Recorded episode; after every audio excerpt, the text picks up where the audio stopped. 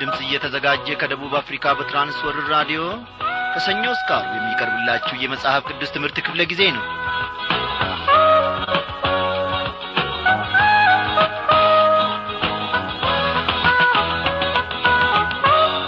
ልዑል ከማደሪያው በቅድስናው እየመራን በቸርነቱም ደግሞ እየደገፈን እነሆ ከአንዱ መጽሐፍ ድንቅንና ታምራትን እንድንማር ወደ ሌላውም ደግሞ እያሸጋገረን ነው። ዛሬ አብረን የምንመለከተው እንግዲህ የፊሊሞናን መልእክት ጥናት ይሆናል ማለት ነው ወዳጆቼ። እንደምን አመሻችሁ። እግዚአብሔር እየተመሰገነ ይሁን።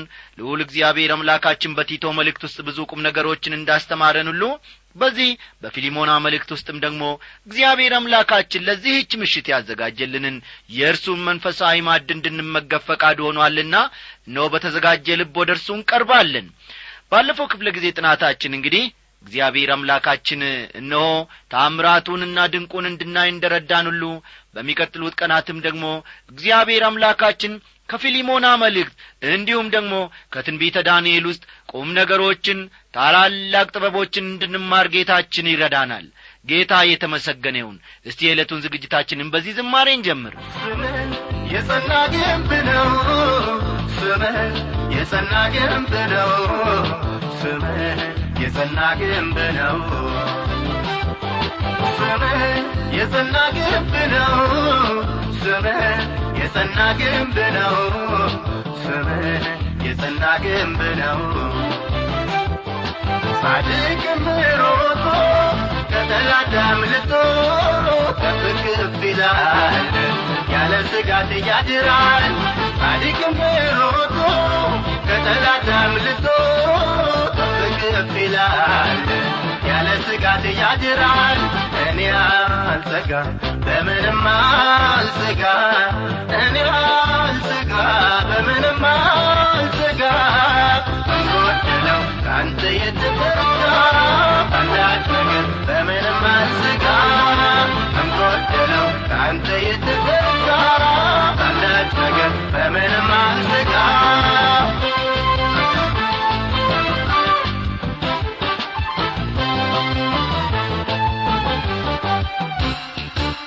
የሚታደር ገራሽ በሌለበት በጨለማ ሞት በሚሸትበት ረዳት ነህ ፈጥነህ ትደርሳለህ አቅማለህ መታሳፍራለህ የሚጠሩ ስምህን ተማምነው ሲማጸኑ ወዮ ጠፋን ብለው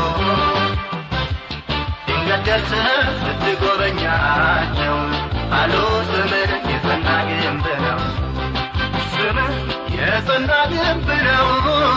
ስምህ የጸና ግንብ ነው። ስምህ የጸና ግንብ ነው። ስምህ የጸና ግንብ ነው። ስምህ የጸና ግንብ ነው።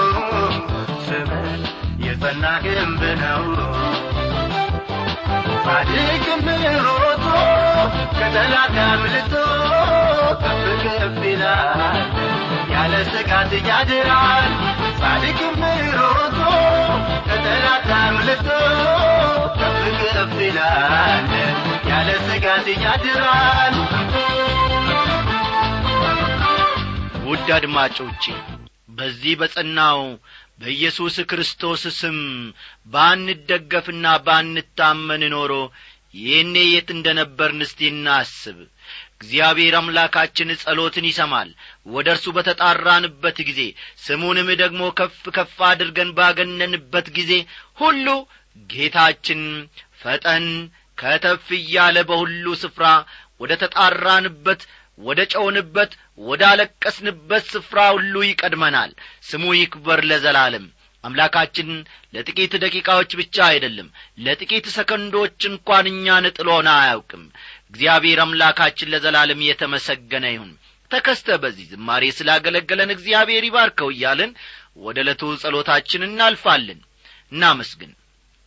አዎ እግዚአብሔር አምላካችን ሆይ ስምህ በእውነት የጸና ነው። ኖ አንተ ጌታዬና አምላኬ ሆይ የማትናወጥ በዘመናት ሁሉ ውስጥ ደግሞ ታላቅነትህንና አምላክነትህን አጽንተህ በቅዱስነትህ ለዘላለም የምትኖር አንተ ብቻ ነ እነሆ ነፍሳችን በእውነት በአንተ ተደግፋ ደሞ አላፈረችም። ጌታዬና አምላኬ ሆይ የጐደለብን ነገር የለም። አቤቱ ሉል እግዚአብሔር አምላካችን ሆይ እነሆ ነፍሳችን ስምህን በጠራች ጊዜ ወደ አንተም በተመለከተች ጊዜ ጥያቄዋን ደግሞ ጌታዬ ወደ አንተ ባቀረበች ጊዜ ፈጥነህ ደግሞ ማንነትህን ትገልጣለ ፈጥነህ ታላቅነትህን ትገልጣለ ፈጥነህ ቸርነትህን ትገልጣለ ምሕረትህ ለዘላለም ነውና። እግዚአብሔር አምላካችን ሆይ ስናሳዝንህ ጌታ እግዚአብሔር አምላካችን ሆይ ስንወድቅ እነሆ አንተ ደግሞ በእውነት በምሕረት እጆችህ ደግፈህናልና እናመሰግናለን። የዛሬቱን ቀን እግዚአብሔር አምላካችን ሆይ በምሕረትህ ውስጥ እንድንመላለስ እነሆም ደግሞ በፊትህ እንድንቀርብ ይህንን ጸጋ አብዝተልህናልና ከፍ ከፍ እናደርግሃለን። አቤቱ ልዑል ሆይ በዚህች ምሽት ደግሞ ከፊሊሞና መልእክት የምትናገረንን ለመስማት በዚህም ደግሞ ለመኖርና ለማደግ እንድንችል ጸጋህን አብዛልን። አቤቱ አምላካችን ሆይ ትምህርቱን ብቻ አድናቂዎች ትምህርቱ እንዴት ጣፋጭ ነው እንዴት ደስ ይላል ብለን ብቻ በመገረም እኖ ነገ ደግሞ ረስተን ዘንግተን አንተ የተናገርከንን ወደ ኋላ ብለን ደግሞ ውሻ ወደ ትፋቱ እንደሚመለስ እንደዚያ እንዳንሆን እግዚአብሔር ሆይ እጃችንን በኢየሱስ ክርስቶስ ስም ያዝ አጽናን። እስከ መጨረሻው ድረስ ደግሞ ከአንተ ጋር መራመድ የምንችልበትን ጸጋ ከጸባዖት አብዛልን። እግዚአብሔር ሆይ ጸሎታችንን አንተ ሁሌም ትሰማለ ስለዚህም እጅግ አድርገን እናመሰግንሃለን። ስለዚህ ሁሉ እግዚአብሔር አምላካችን ሆይ ሕይወታችን በጸጋ ላይ ጸጋን ደርበ ስለምሰጠን ከፍ ከፍ እያደረክ ደግሞ ፍሬ የምናፈራ ባሪያዎች ስለምታደርገን እጅግ እናመሰግንሃለን። በኢየሱስ ክርስቶስ በአንድ ልጄ ስም አሜን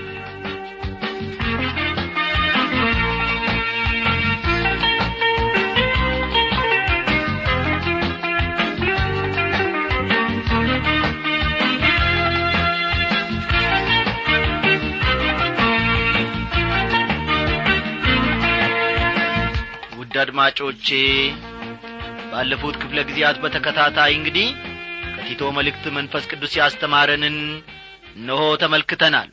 የቲቶ መልእክት ቤተ ክርስቲያን ማሟላት የሚገባትን ነገሮች የተለያዩ ገጽታዎችን አቅርቦልናል። በመጀመሪያው ምዕራፍ ቤተ ክርስቲያን በአግባቡና በሥርዓት የምትተዳደር መሆን እንደሚገባት በሁለተኛው ምዕራፍ ቤተ ክርስቲያን ጤናማ አስተምህሮ ሊኖራት እንደሚገባ።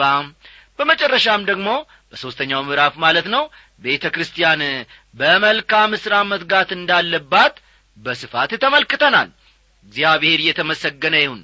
በዚህ ሕይወት በዚህ ጸጋ በተማርነውም ዕውቀት ደግሞ መመላለስ እንድንችል እግዚአብሔር አምላካችን ጸጋውን ያብዛልን። በዚህች ምሽት ደግሞ የምንመለከተው የፊሊሞናን መልእክት ይሆናል። ይህንን በዛሬው ምሽት እናጠናቅቃለን ማለት ነው። እስቲ እንግዲህ ወደ ዋናው ትምህርታችን ከመግባታችን በፊት መጽሐፍ ቅዱሶቻችሁን ገለጥ ገለጥ አድርጋችሁ እንደ ተለመደው የፊሊሞናን መልእክት አውጡ።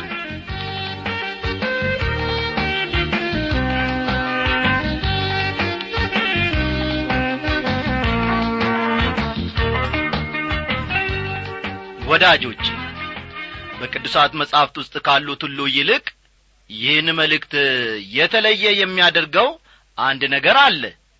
ይህ መልእክት ያለው አንድ ምዕራፍ ብቻ ስለሆነ ታውቃላችሁ አይደለ ይህንን?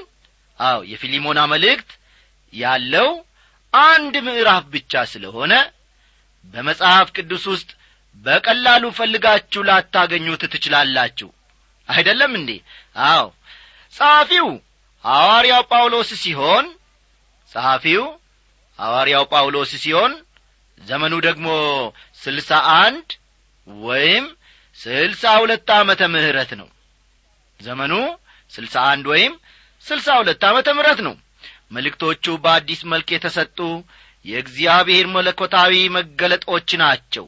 ከዚያ በፊት እግዚአብሔር በሙሴ ሕግ መጻሕፍት በታሪክ መጻሕፍት በቅንያዊና በትንቢታዊ መጻሕፍት እንዲሁም በወንጌሎቹ አማካይነት ሐሳብና ዕቅዱን ለሰዎች ገልጾ ነበር። መልእክቶቹ ግን በቀጥታ ግለሰብን የሚመለከቱና ቀጥተኛ በሆነ ቋንቋ የተጻፉ ናቸው። አንዳንዶቹ ግለሰቦችን ሌሎች ደግሞ አብያተ ክርስቲያናትን የሚመለከቱ ቀጥተኛ ደብዳቤዎች ወይም መልእክቶች ናቸው። የፊሊሞናም መልእክት እንዲሁ የእርሱን የግል ጉዳይ የሚመለከት ቢሆንም በመንፈስ ቅዱስ ምሪት የመጻፉን እውነት አያሳንሰውም። ከመልእክቱ በስተጀርባ ያለው እውነታ ወይም ዳራ ደግሞ እስቲ ምን እንደሆነ እንመልከት። ከዚህ መልእክት በስተጀርባ ታሪክ መኖሩ እውነት ነው። ፊሊሞን በቆላሲስ ነበር የሚኖረው። ልብ በሉ ፊሊሞን የሚኖረው በቆላሲስ ነበር የዚህች ከተማ ፍርስራሽ በአሁኑ ጊዜ ቱርክ ውስጥ ነው የሚገኘው። አስተዋላችሁ? የዚህች የቆላሲስ ከተማ ፍርስራሽ በአሁኑ ጊዜ የሚገኘው በቱርክ ውስጥ ነው። ጳውሎስ ያገለግል በነበረበት ዘመን ቆላሲስ ትልቅ ከተማ ነበረች። ከመልእክቶቹ አንዱም ለቆላሲስ ክርስቲያኖች የተጻፈ እንደ ነበር ይታወሳል ወይም ደግሞ ይታወቃል ጳውሎስ ቆላሲስን በአካል ለመጎብኘቱ የጽሑፍ ማስረጃ ስለሌለን በእርግጠኝነት መናገር አንችልም። በበኩሌ ግን ቆላሲስን ሳይጐበኝ እንዳልቀረ እጠረጥራለሁ። የመልእክቱ ታሪክ የሚሽከረከረው በአስከፊው የባሪያ አሳዳሪ ሥርዓት ዙሪያ ነው። ልብ በሉ የዚህ የፊሊሞና መልእክት ታሪክ የሚሽከረከረው በአስከፊው የባሪያ አሳዳሪ ሥርዓት የባሪያ አሳዳሪ ሥርዓት ዙሪያ ነው። በዚያ ዘመን ጠቅላላ በሮም ግዛት የነበረው ሕዝብ ከአንድ መቶ ሀያ ሚሊዮን ባይበልጥም ከዚህ ውስጥ ስልሳ ሚሊዮን የሚያክሉ ባሪያዎቹ እንደ ነበሩ ይታሰባል። አንድ ባሪያ እንደ ግዑዝ ነገር ወይም ደግሞ ከመገልገያ ዕቃ ባላነሰ ሁኔታ ነበር የሚታየው። በቆላሲስ ከተማ ይኖር የነበረ አንድ ባለጠጋ ሰው በክርስቶስ አምኖ ነበር ሁለት ዓመት ሙሉ ጳውሎስን በኤፌሶን ጢራኖስ በሚሉት ትምህርት ቤት ውስጥ በየዕለቱ ወንጌልን ያስተምር በነበረበት ጊዜ ብዙዎች ወደዚያ ይመጡ ነበር። ምናልባትም ፊሊሞናም ጳውሎስን ለመስማት ወደዛ ሳይመጣ አልቀረም። ፊሊሞና ባሪያዎች ነበሩት። ልብ በሉ ፊሊሞና ባሪያዎች ነበሩት። ከባሪያዎቹ አንዱ አናሲሞስ ይባል ነበር አናሲሞስ ይባል ነበር። ታዲያ አንድ ቀን አናሲሞስ ማድረግ ያልነበረበትን ያደርግና ከጌታው በመኰብለል ወደ ሮም ይሄዳል። ሮም ብዙ ሕዝብ የሚኖርባት ከተማ ስለ ነበረች በሕዝቡ ብዛት ለመዋጥ በማሰብ ነበር ወደዚያ ያቀናው። እዚያ ማንም ሊያውቀው አይችልምና። ይሁን እንጂ በሮም ከተማ ብዙም የተመቸው አይመስልም አናሲሞስ።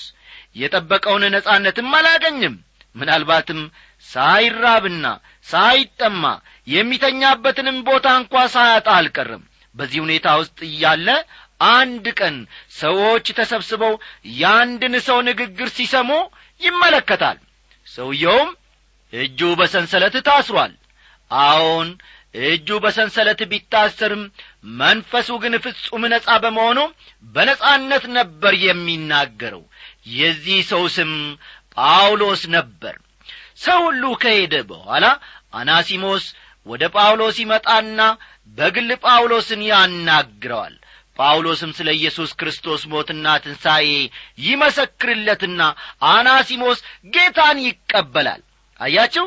ከዚያ በኋላ አናሲሞስ ማንኛውም ደህንነትን ያገኘ ሰው የሚያደርገውን ነገር ያደርጋል ያለፈ ሕይወቱ ወለል ብሎ ይታየዋል። ያለፈው በደሉን አሁን ማስተካከል እንዳለበትም ያስባል። ስለዚህም ወደ ጳውሎስ ይመጣና ምንም ሳይደብቅ ያለፈ ታሪኩን ሁሉ ይነግረዋል። ጳውሎስም ወደ ድሮ ጌታው እንዲመለስ ያለፈ በደሉንም እንዲያስተካክል ለዚህም ይዞት የሚሄደው ደብዳቤ እንደሚጽፍለት ለአናሲሞስ ይነግረዋል ይህ አሁን የምንመለከተው የፊሊሞና መልእክት ያ ደብዳቤ ነው ማለት ነው። በሰው ልብ ውስጥ ወገኖቼ ነጻነትን የመፈለግ ኀይለኛ ናፍቆት አለ። በአሁኑ ጊዜ ግን ብዙዎች ነጻ በሆነ አገር ይኑሩ እንጂ በግል ሕይወታቸው ባሪያዎች ናቸው። አንዳንዶቹ የአልኮል ባሪያዎች ናቸው። ሌሎቹ ደግሞ የአደገኛ እጽዋት ሱሰኝነት ባሪያዎች ናቸው። አንዳንዶቹ ደግሞ የገንዘብ ባሪያዎች ናቸው። እንግዲህ ጌታ ኢየሱስ ክርስቶስ እውነትን ታውቃላችሁ እውነትም አርነት ያወጣቸዋል ያለው ለእንደዚህ ዐይነት ሰዎች ነው። ወገኖቼ ባርነት ትክክል ነው ወይስ አይደለም የሚል ክርክርን ከዚህ መጽሐፍ ውስጥ አንመለከትም። ይልቁንም ከማንኛውም ባርነት በላይ ነጻ ስለሚያደርገን ነው ከዚህ ከክፍሉ የምንመለከተው። እስቲ ቀጥለን ደግሞ ስለ መልእክቱ ዓላማ አንዳንድ ነጥቦችን አብረን እኒ የመልእክቱ ተቀዳሚ ዓላማ ክርስቶስ ለእኛ ያለውን ፍቅር ፈጠን ፈጠን በሉ። ክርስቶስ ለእኛ ያለውን ፍቅር ገልጦ ማሳየትና ክርስቶስ ለእኛ ያለውን ፍቅር ገልጦ ማሳየትና በአባቱ ፊት የእኛን ጉዳይ በአባቱ ፊት የእኛን ጉዳይ አቅርቦ ስለ መማለዱ ያስተምረናል። በአባቱ ፊት የእኛን ጉዳይ አቅርቦ ስለ መማለዱ ያስተምረናል። ጻዲቁ የኀጢአተኛው ምትክ ሆኖ ቅጣቱን የመቀበል ሁኔታን በውስጡ እንመለከታለን ጻዲቁ የኀጢአተኛው ምትክ ሆኖ የኀጢአተኛው ምትክ ሆኖ ቅጣትን የመቀበል ሁኔታም ቅጣትን የመቀበል ሁኔታም በውስጡ እንመለከታለን። በውስጡ እንመለከታለን። በአንዳች ነገር እየበደለህ ቢኖር ግን ወይም ብድር ያለበት እንደሆነ ይህን በእኔ ላይ ቁጠር ይላል። ቁጥር አሥራ ስምንት እኛ ልንቀበለው ይገባን የነበረውን ቅጣት ክርስቶስ ተቀበለልን ወገኖቼ። እኛ ልንሞት ይገባን የነበረውን ሞት ክርስቶስ ሞተልን። እንግዲህ እንደ ባልንጀራ ብትቈጥረኝ እንደ እኔ አድርገ ተቀበለው ይላል። ቁጥር አሥራ ሰባትን ተመልከቱ። አስተዋላችሁ? እንግዲህ እንደ ባልንጀራ ብትቈጥረኝ እንደ እኔ አድርገ ተቀበለው ይላል። ኮብላዩን ባሪያ አናሲሞስን ልክ እንደ ራሱ አድርጎ እንዲቀበለው ነበር።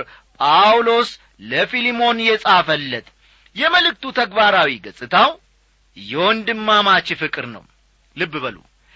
የመልእክቱ ተግባራዊ ገጽታው የወንድማማች ፍቅር ነው በአሰሪና ሠራተኛ ማለትም በጌታና በባሪያ መካከል ያለው ግንኙነት ምን መምሰል እንደሚገባ ጳውሎስ በሌላ መልእክቱ ጽፎ እንደ ነበር ይታወሳል። ለፊሊሞንና ለቤተሰቡ ልባዊ ሰላምታ ስለ ማቅረቡ ደግሞ ከቁጥር አንድ እንመለከታለን። የክርስቶስ ኢየሱስ እስር ጳውሎስ ወንድሙም ጢሞቴዎስ ለተወደደውና አብሮን ለሚሠራ ለፊሊሞና ይላል።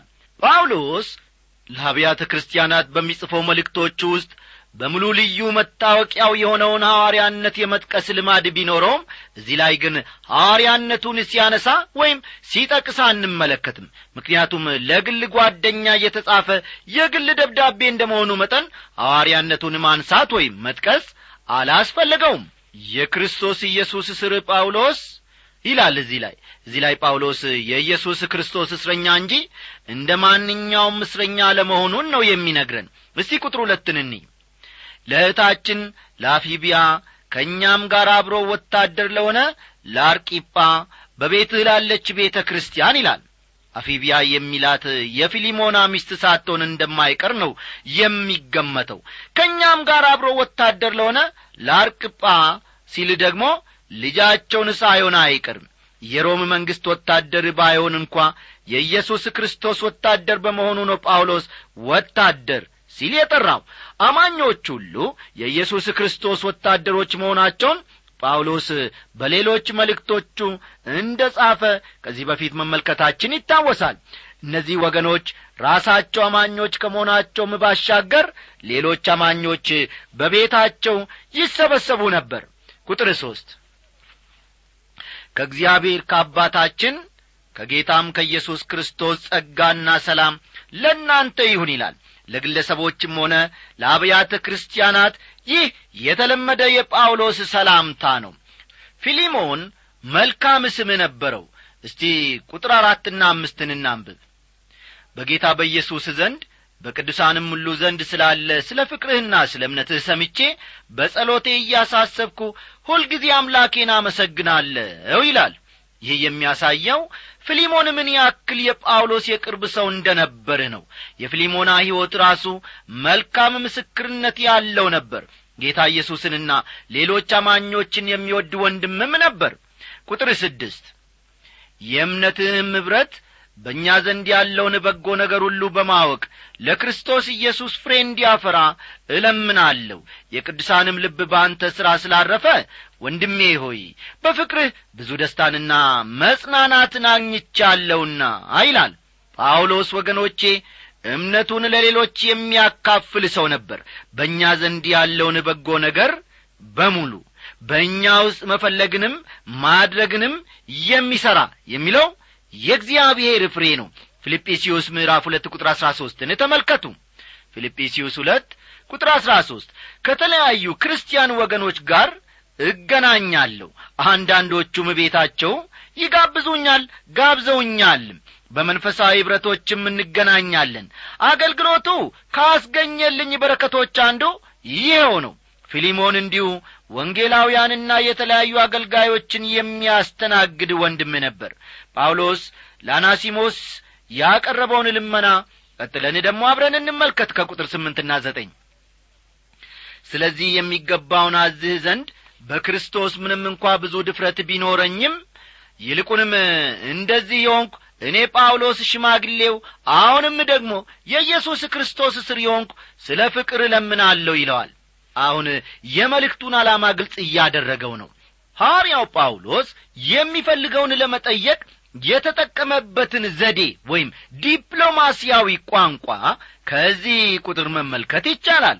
ለአናሲሞስ ልመናውን የሚያቀርበው ሦስት ነገሮች ላይ በመመስረት ነው። የመጀመሪያው ስለ ፍቅር ነው። ልብ በሉ። ሐዋርያው የሚያቀርበው የመጀመሪያው ነገር ስለ ፍቅር ነው። ይህ የሚያመለክተው በኢየሱስ ክርስቶስ የሚያምኑ እንደ መሆናቸው መጠን በጳውሎስና በፊሊሞና መካከል የነበረውን ፍቅር ነው። እኔ ጳውሎስ ሽማግሌው ይላል። በዚያ ወቅት ጳውሎስ በስልሳዎቹ ዓመታት ውስጥ ቢሆንም ሽማግሌ መባል የሚችል ሰው ነበር።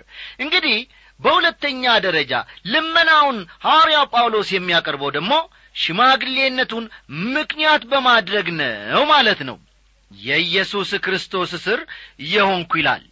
እስረኛ እንደ መሆኑ መጠን በአካል ፊሊሞንን ማናገር አልቻለም ተገናኝተው ቁጥር አስርና አስራ አንድን እኒ። አስቀድሞ ስላልጠቀመህ አሁን ግን ለእኔም ለአንተም ስለሚጠቅም በስራቴ ስለ ወለድኩት ስለ ልጄ ስለ አናሲሞ ስለምንሃለው እያለ ይጽፍለታል።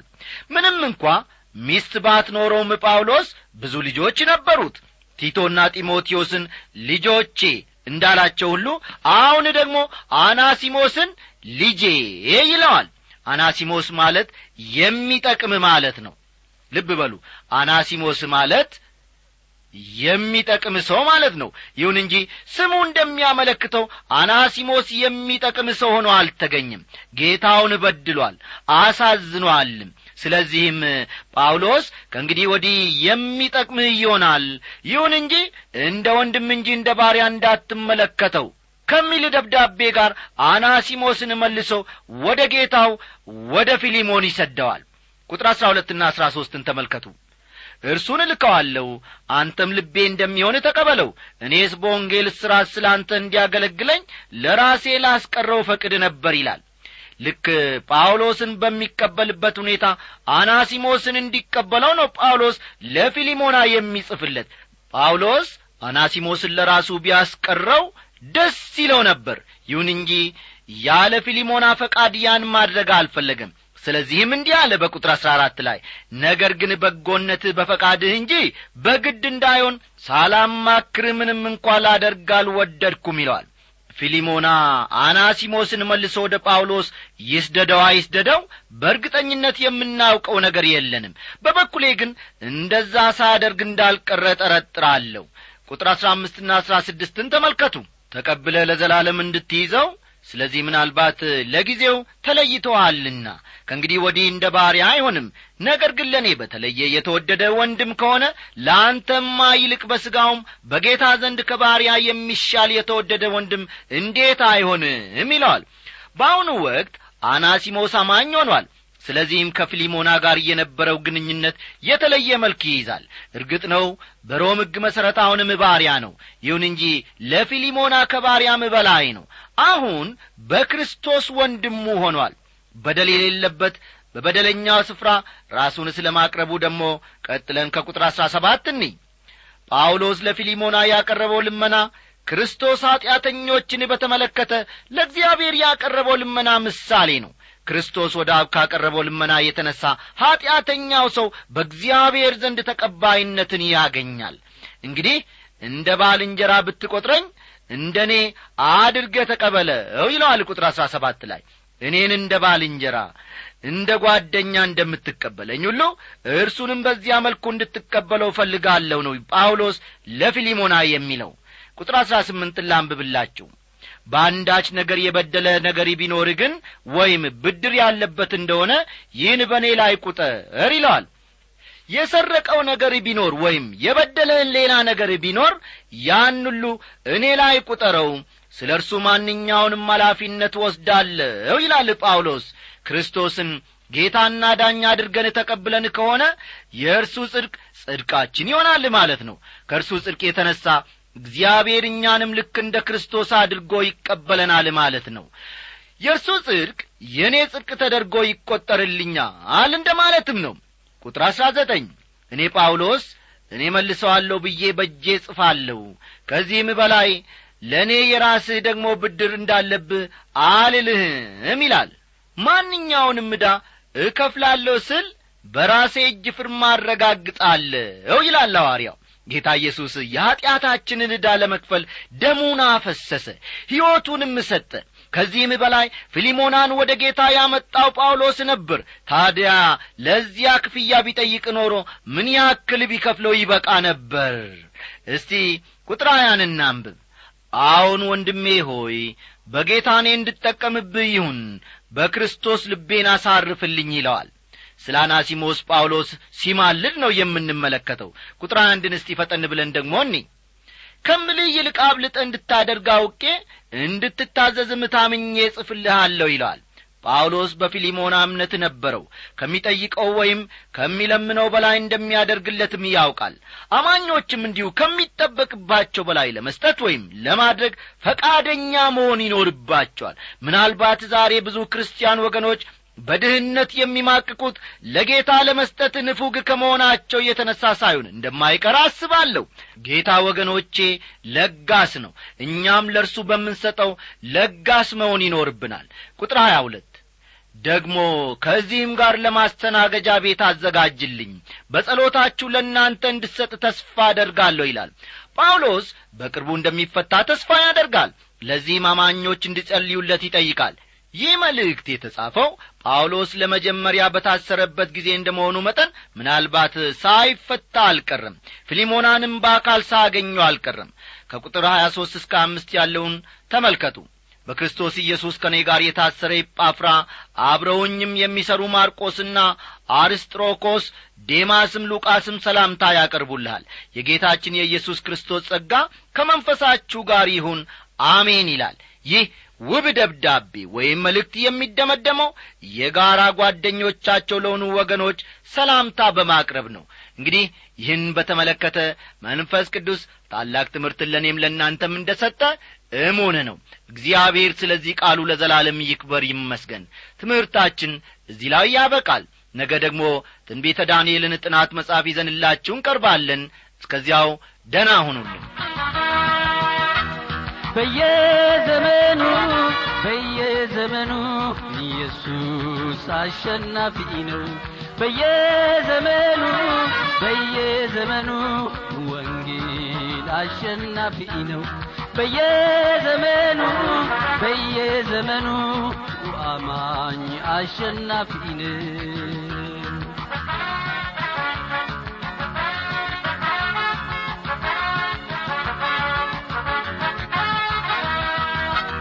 የገሃነም ክንዶች አልቻሉንም ተጽኗቸው እንኳን አልገታንም የድላችን ፀሐይ ፈንጥቆ የእግዚአብሔር ሕዝብም ታየ ደምቆ የድላ